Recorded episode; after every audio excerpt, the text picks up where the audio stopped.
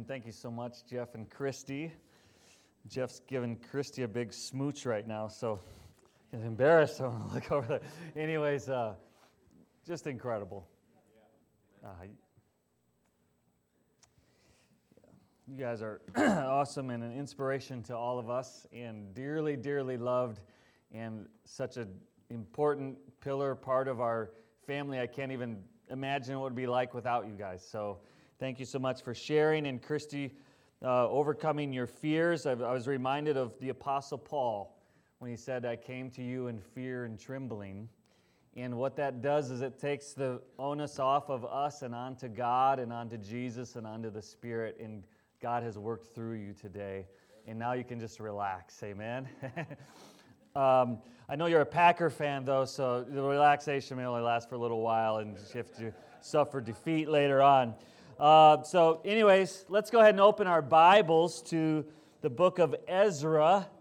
Uh, if you're visiting with us, welcome. Um, it's so good just to be together, to get into the scriptures, to think about God, to think about Jesus, to think about our lives, and to just draw some boundaries around. This is a time to worship, to uh, ponder, to be inspired, to be encouraged about who God is and how He's working. That's why we do our journey shares, is because we really believe that God is at work in all of our lives. Uh, whether we've never heard of God, we don't believe in God, or we've been around God in the Bible for many, many years, God is at work, and uh, the Spirit is at work, and the Word of God is living and active and can work in our minds and in our hearts and our souls. You know, one of the things, um, so we're talking, we're going through the Old Testament, and we're talking about knowing God. And what a great illustration of what it's like to know of God or know godly things or know godly people, but not really know God ourselves, not really be one with God to connect deeply. And when that happens, we go through the motions, we may conform to some good morals, but the life force of God within us is empty and it's dead and it's flat and it's not uh, very long until we start to just conform uh, to the world because we don't have the transforming power of God within us. And so, knowing God, we're walking through the Old Testament, and what we're talking about now, we're into where the Israelites have been um, disciplined by God and exiled for 70 years, but now God is restoring them. God is restoring their faith. They've, in essence, they've fallen down, they've been disciplined. Um, they've sinned and they've reaped consequences of their sin, but God doesn't abandon us in those moments. We all fall down, we all stumble, we all go through hard times, suffering times.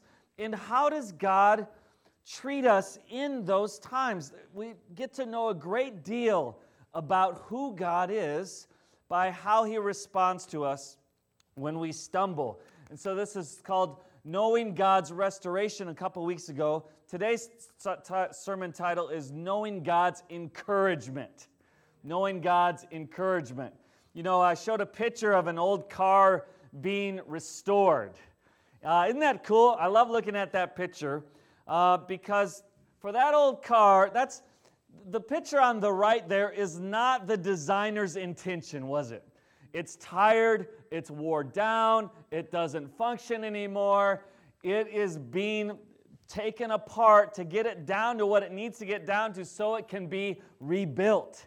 And that's what God is. He's a great redeemer, rebuilder, restorer of our souls, of our minds, of our lives, of our actions. Amen?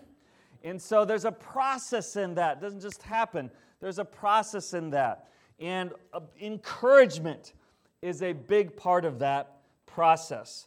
Encourage one another daily as long as it's called today. Hebrews chapter 3. Encouragement is a big part of our lives, and we talk about encouraging one another a lot, and that's important. But do we know God is encourager? God is a lover of our soul. He encourages us uh, often in many, many ways. And do we know that and receive it and then pass that on to others? Two weeks ago, we talked about how God works behind the scenes and then how God communicates hope to our hearts. Today, as we continue to walk through Ezra, and we're going to dig into the book of Haggai as well, we're going to see that there's a pattern to God's uh, restoration and encouragement, okay? There's a pattern, and then we're going to talk about knowing God's encouragement. We're going to look at encouraging partnerships and encouraging communication. But I wanted to look in Ezra chapter 3. So the, the Israelites, uh, King Cyrus has taken over Babylon and basically sends all the people back to their own countries and allows them to go back and to worship their own gods. And so the Israelites start to go back, and we have leadership of Zerubbabel, uh, Ezra, and Nehemiah. This is found in the book of Ezra. And so the first thing they do when they go back to Israel is they don't build the wall, they don't build the government. What do they build first? They build the temple. And the first thing in the temple is the altar. And there's great insight there into when God starts to rebuild us, the first thing He's going to rebuild is our relationship with Him, our worship of Him. Amen? And so they start to rebuild the temple. But what comes with an effort to grow spiritually or to be more humble or closer to God, always what comes with that is opposition. Okay, so they start to rebuild the temple in Ezra chapter 3. And then, of course, uh, there are adversaries. And these adversaries, this opposition, accuses the people of literally being evil. He accuses them of being evil. I remember there was a, a uh, uh, time when uh, our campus ministry, some of the gals would get together on campus and they would get together and they'd open their Bibles and they would encourage one another and they would talk together to build each other's faith. And then this guy who didn't know what was going on but had some off base ideas came along and said, started yelling at them. Literally, in the middle of campus, yelling at them, said, You're an abomination. Right. You know, it's like, wow, sweet sisters, you know, young girls who are just opening the Bible. You're an abomination. And I heard of that, and I, you know, it's kind of Papa Bear, right? I heard that. I'm just like, hmm, okay, well, who was that? You know, I want names and numbers. I'm going to, you know, I remember when, uh, um, anyways, that's another story, another time, but someone was making fun, I'll tell it. Someone was making fun of my son's last name at school. I think they were in like first grade. And I said, I think I'll join you for lunch. And so I went down there and I sat down. I said, Who is it? And he's like, Him. And I'm like, I just gave him the eyes. No, I don't, I didn't, it was okay. There was no, I, it, you know, there's no abuse or anything like that. It, but I don't think he was messed with anymore. Anyway, so I, I who is it? And uh, uh, I found out, and I knew that this guy's minister, actually. I didn't know the, the individual, but I knew their, his minister. And so I called him up. And I said, Hey, I just want you to know that this is what this group was doing, and this is what someone from your church was saying to them. He says, Oh my goodness, I'm so sorry. Don't take it personally. He's called me an abomination as well. and, but that's such a great example of opposition. His point is to intimidate, to discourage, because I don't know if I was in that group, I was like, am I an abomination? I don't know. Uh, right? We start to get afraid we start to get intimidated, we start to get fearful, and we find out that Satan actually is just kind of a big bully. Because once you stand up to the bully, they flee. That's what it says. When we resist Satan, he flees from us. Why? Because he knows there's someone in us that's bigger than him. Amen and amen? Okay? And so, anyways, there's opposition, there's accusation, there's fear, and there's frustration. So the building of the temple stops. Because after there's this accusation, there's discouragement. And when you're discouraged for 16 years, Zerubbabel was discouraged for 16 years, it can harden into hopelessness. Hopelessness. And that's where they found them. But then God inserts exactly what's needed at exactly the right time. Amen? And so this is where encouragement comes. This is where God's encouragement. Zerubbabel was just someone, a leader, who needed a lot of encouragement. I'm loving studying this out because I'm learning about Zerubbabel and Ezra and Nehemiah as different leaders. And uh, we're going to be doing some leadership. Anyways, It's so good. He needed a lot of encouragement. I can relate to that. Just feeling down on yourself quickly, uh, feeling like you're, you're not what you should be, and you just need encouragement. So God inserted the prophet's encouragement in Haggai and Zechariah, and a priest named Joshua came along, and they worked together as a team. And there was great encouragement. I want to read chapter 5 in verse 1. The temple work resumed. When the prophets, Haggai the prophet and Zechariah the son of Iddo, prophesied to the Jews who were in Judah and Jerusalem in the name of the God of Israel, who was over them, then Zerubbabel, the son of Shealtiel, and Jeshua, the son of Je- arose and began to rebuild the house of God, which is in Jerusalem. And the prophets of God were with them, supporting them or encouraging them. Okay? And so they got, God inserted encouragement. We're going to look at what that message looked like in a minute, and that's going to be our message for today. But the encouragement, um, and they responded to the message with repentance and humility and obedience. And then the opposition was overcame, and they went back to work on the temple, and the temple was finished. Amen? What a great story, okay? Um, let's read here in, actually, let's go over to the book of Haggai, and we're going to talk about knowing God's encouragement knowing God's encouragement. The first thing we see here, if we're really going to connect with God, not just as distant God, or God not just as wrathful God, or God who's trying to just catch us doing something wrong, God, but God the encourager. Okay? First of all, we have to have encouraging partnerships. Encouraging partnerships. So often we try to communicate and connect with God in simply an individual and personal way. And that's super important that it does need to be personal and individual. And one of the great things we see in church history that church had become so institutionalized, it took the individual connection and intimacy out of it. And so we go to church, but we don't connect with God. Does that make sense? So while that is important, we also understand that having relationships that can encourage us are equally is equally important. Zerubbabel was connected to Joshua or Jeshua, who was a priest, okay? Haggai and Zechariah were the prophets that came along to support them. Okay, so what we have here is we have a team. We have a spiritual team, a unit. Okay, does that make sense? And why we have to think, why did God do that? Well, in John 13, 34, it says, Jesus says, Love one another. As I have loved you, you must love one another. Okay? So, what Jesus did, he just didn't come to the earth and form this individual. He didn't just preach individual relationship with God that's isolated from community. No, he came walking with God in forming community. See, real faith, real love for God draws community together. All right? And uh, he says, You guys, now I'm about to leave, you guys got to love each other like I've loved you. You've got to stay in community. You've got to encourage one another. Why? Why? Why is that important? We have to ask these questions. Why? Why did Jesus say that?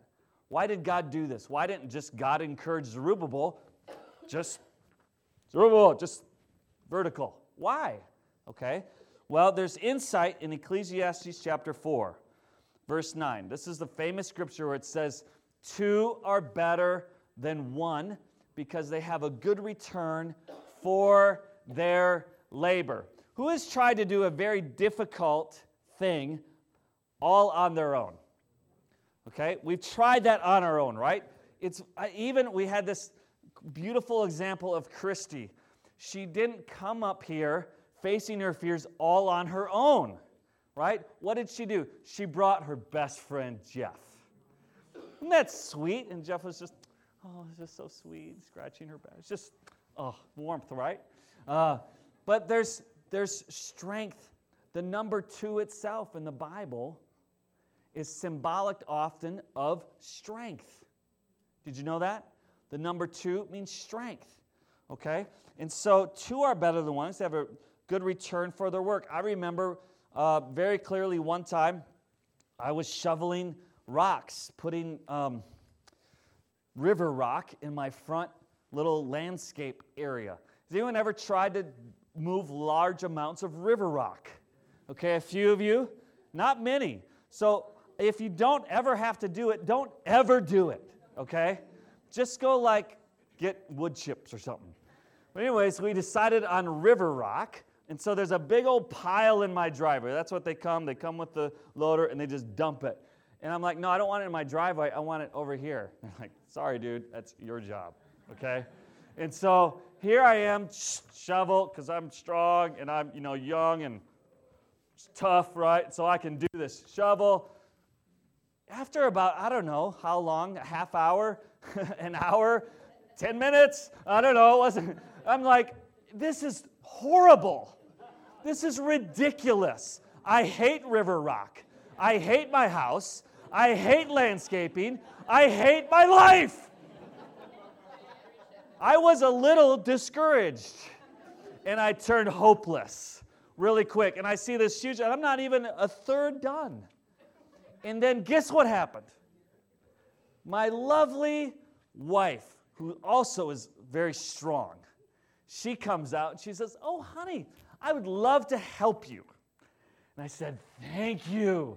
And she grabbed a shovel and she said, How can I help you? Do you want some lemonade? No. Do you want some words of encouragement? No. What do you want?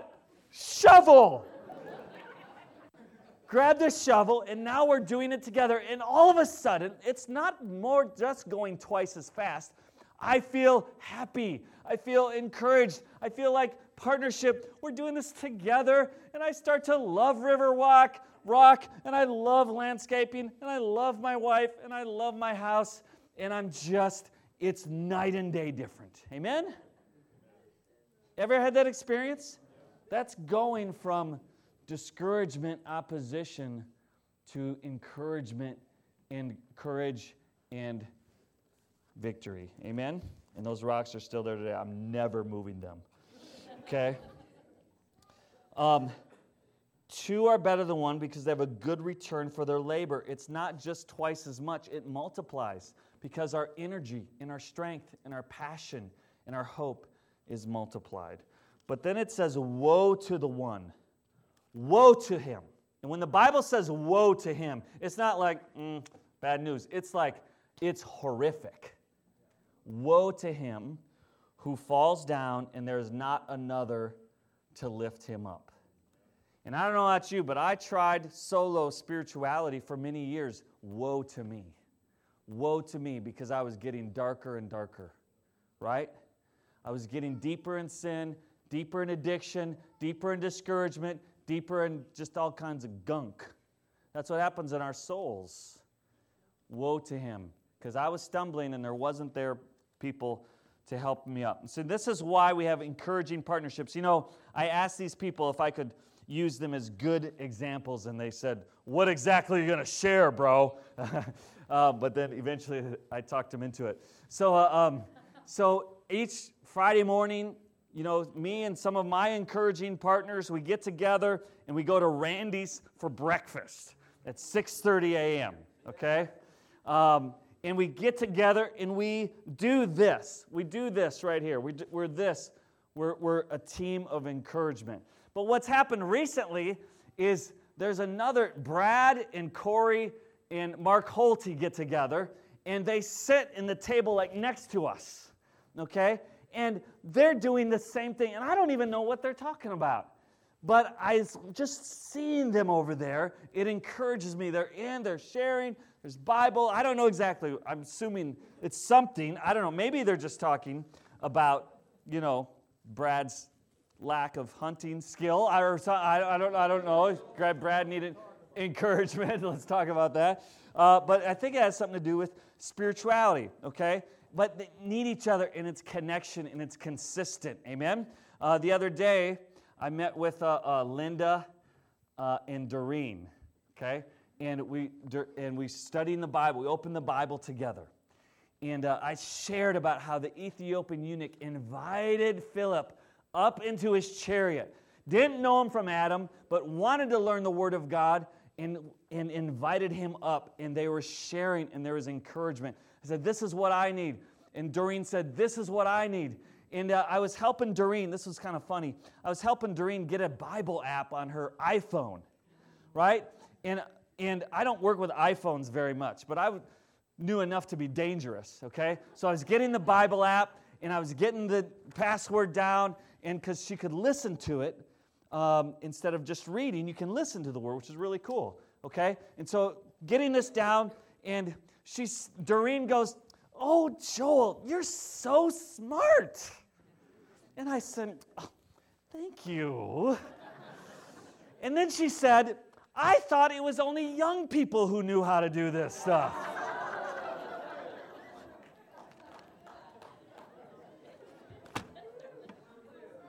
Not encouraging. And then she had this little laugh that was just, you know, it's just like she knew exactly what she was saying. Doreen, killing me. But then I asked Linda, I said, Linda, what do you think of this? She's like, she, Linda's so sweet. She brought lunch. She just put her hand on Doreen and says, says you, I need this too. I need you, and you need me. And it was a beautiful encouragement. Does that make sense? This is what we're made for. We're made for this kind of partnership. Do you have encouraging partners in your life? The second thing we need is encouraging communication. And this will go pretty quick, maybe, I think. Haggai, chapter 1, encouraging communications. Just being together is a good first step, but we've got to learn how to communicate. And what we see in Haggai chapter 1, we see what was communicated that encouraged Zerubbabel.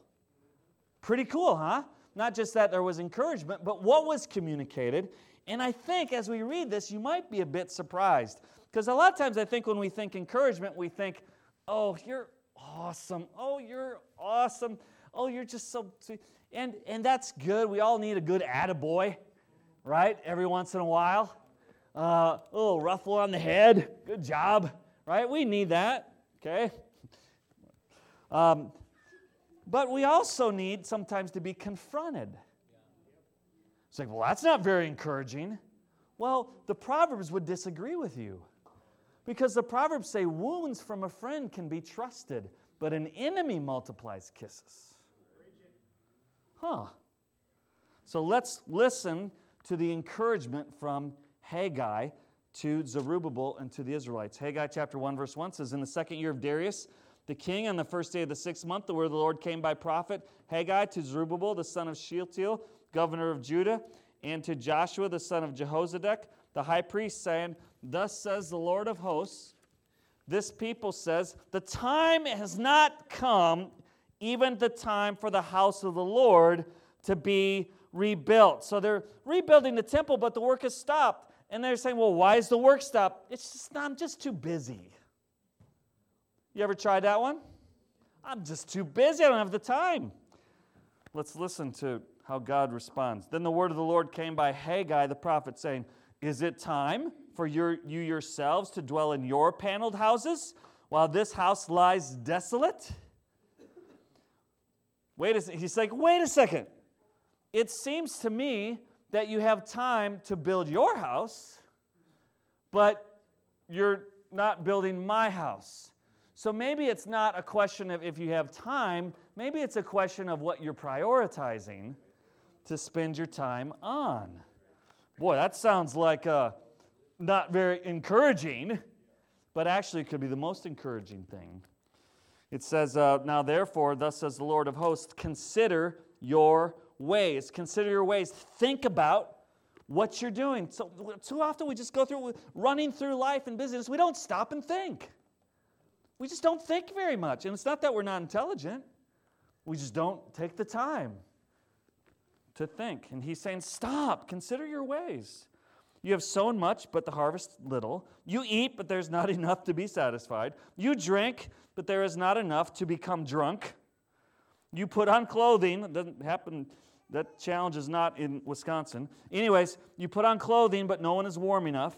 and he who earns, earns wages to put into a purse with holes. Thus says the Lord of hosts Consider your ways. In other words, you're experiencing dissatisfaction, you're experiencing an emptiness inside. Think about why. Think about why. Go up on the mountains, bring wood, and rebuild the temple, that I may be pleased with it and be glorified, says the Lord. You look for much, but behold, it comes to little.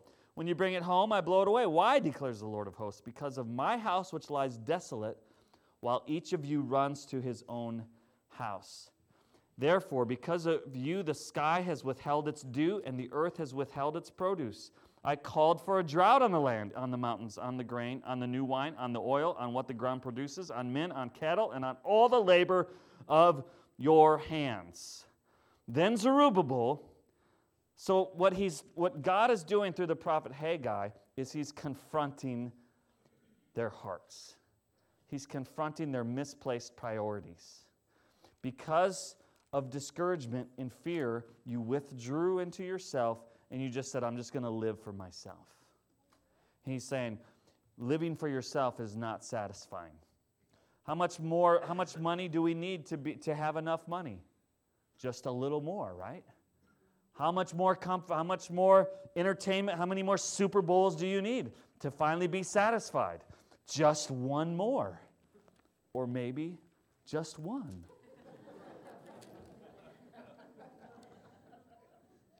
And God's saying, hey, think about what you're doing.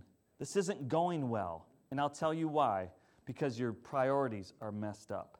Then Zerubbabel, the son of Shealtiel, Joshua the son of Jehozadak, high priest, with all the remnant of the people, obeyed the voice of the Lord their God and the words of Haggai as the prophet, as the Lord their God had sent him. And the people showed reverence for the Lord. Turning point in the whole history of Israel, right there.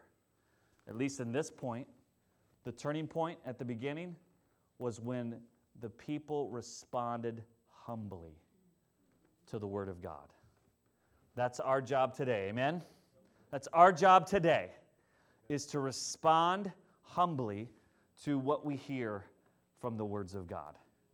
And then God, then Haggai said, listen to how God responds. Then Haggai, the messenger of the Lord, spoke by commission of the Lord to the people, saying, I am with you, declares the Lord. So the Lord stirred up the spirit of Zerubbabel, the son of Shealtiel, governor of Judah, and the spirit of Joshua, the son of Jehozadak, the high priest, and the spirit of all the remnant of the people. And they came and worked on the house of the Lord of hosts, their God, on the 24th day of the sixth month in the second year of Darius the king. Let's close up here. Okay? Encouraging communication. Consider your ways. He confronted them. Consider your ways. It's not a time issue, it's a priority issue okay? If you're dissatisfied and unhappy, maybe it's because you're living for yourself and selfish ambition never satisfies the depth of your soul because you're not made for yourself. You're made by God, for God, to be used by God. That's when you're going to find fullness, is when you're actually emptying yourself out. You're going to find love when you actually give it out. You're going to find peace when you stop worried about everything and put it in God's hands. Seek first the kingdom. It's Matthew chapter 6, okay? Um, discouragement had led to their withdrawal, retreat, and to look for themselves. So they stopped working, but they were dissatisfied and unhappy. Matthew 6 promises us seek first the kingdom of God, and all these things will be given to you as well. So then he comes with comforting words, confrontation and comfort. When they respond, I'm with you. Sounds very much like Jesus, who says, I'm with you always to the very end of the age. Matthew chapter 28. Could you go ahead and go to the next slide? I am with you. So the encouragement sometimes is confrontive, and sometimes it's comforting, and often it's both. So the message now comes in with comfort. I'm with you. My spirit is with you. My promises are with you. My power is with you. My provision is with you and my future glory is with you. I know the temple doesn't look like much right now, but it's gonna look awesome. Just keep working. Do not grow weary in doing good, for at the proper time you'll reap a harvest if you do not give up. Galatians chapter 6. The future is bright if you put God first. I'm with you. That's encouraging communication. Okay, practically, a few practicals, and then we'll have uh, wrap up time. A few practicals for us. Okay, time to partner up. Partner up, priority, priority up, and power up. Priority up didn't quite fit, but I had to make it fit with the others. Okay? Partner up. Do you have a spiritual partner? A. If you don't, then you need to talk to say, come talk to me. Come talk to someone who maybe looks like they have a, a partner. I don't know what that looks like, but say, just go to someone say, I need a spiritual partner. I've been trying to do this alone, and it's not working. Amen? Amen. Maybe that's what God brought you here today, because you need a partner. Partner up. As a church, we believe this is one of our core values. Everyone in our church has a small team of partners two, three, four, whatever, somewhere in there. Okay? If you're in a partnership, my question is are you prioritizing it or are you giving it about half of your heart because you're so busy with your own building your own house? Maybe you need to hear hey, it's time to priority up. Get the priorities where it needs to be. God comes first. Build my house first, God says, and then your, your house will be fine. But build my house first. And power up. Encouraging one another brings us a power, a Holy Spirit led power that gives us what we need for the task. I'm just going to read Ezra chapter 6, and then the message will be yours. Look at when they responded to God's message, look at what God did behind the scenes again, where we started last week. So God worked through Darius, king of Persia uh, to handle this opposition. Listen to this in verse 6. So he's writing a letter to those who were opposing him. This is King Darius. King, King Darius isn't even a Christian, he's not even an Israelite, okay? But God is working through him. Listen to this message. Therefore, Tattenai, governor of province of River, blah, blah, blah, the names, okay? Stay away from there. Leave this work on the house of God alone. Let the governor of the Jews and the elders and the Jews rebuild this house on God on its site, house of God on its site. Moreover, I issue a decree concerning what you are to do for these elders of Judah in the rebuilding of this house. Not only do not oppose them, you need to support them. The full cost to be paid these people from the royal treasury, but of the taxes of the provinces beyond the river and without delay. Whatever is needed young bulls, rams, lambs, burnt offering, God of heaven, wheat, salt, wine, anointing oil, as the priests in Jerusalem requested. It is to be given to them daily without fail. Isn't that cool? That they may offer acceptable sacrifice to God of heaven and pray for the life of the king and his sons. I issue this decree, etc. Verse 12, it says, May the God who has caused his name to dwell there overthrow any king or people who attempts to change it so as to destroy this house of God in Jerusalem. I, Darius, have issued this decree. Let it be carried out with all diligence. Amen? God's saying, I'm encouraging you. I'm encouraging you, giving you whatever you need. You have whatever you need today to grow spiritually. You have whatever you need to grasp that for which Jesus has taken hold of you. Find a partner, get your priorities on straight, and power up. Amen? Okay, at this time, uh, we're going to have Ellen come forth, and she's come forth, come hither too, and uh, she will give us a contribution, prayer, and uh, some announcements, and we'll sing one last song. We'll be done.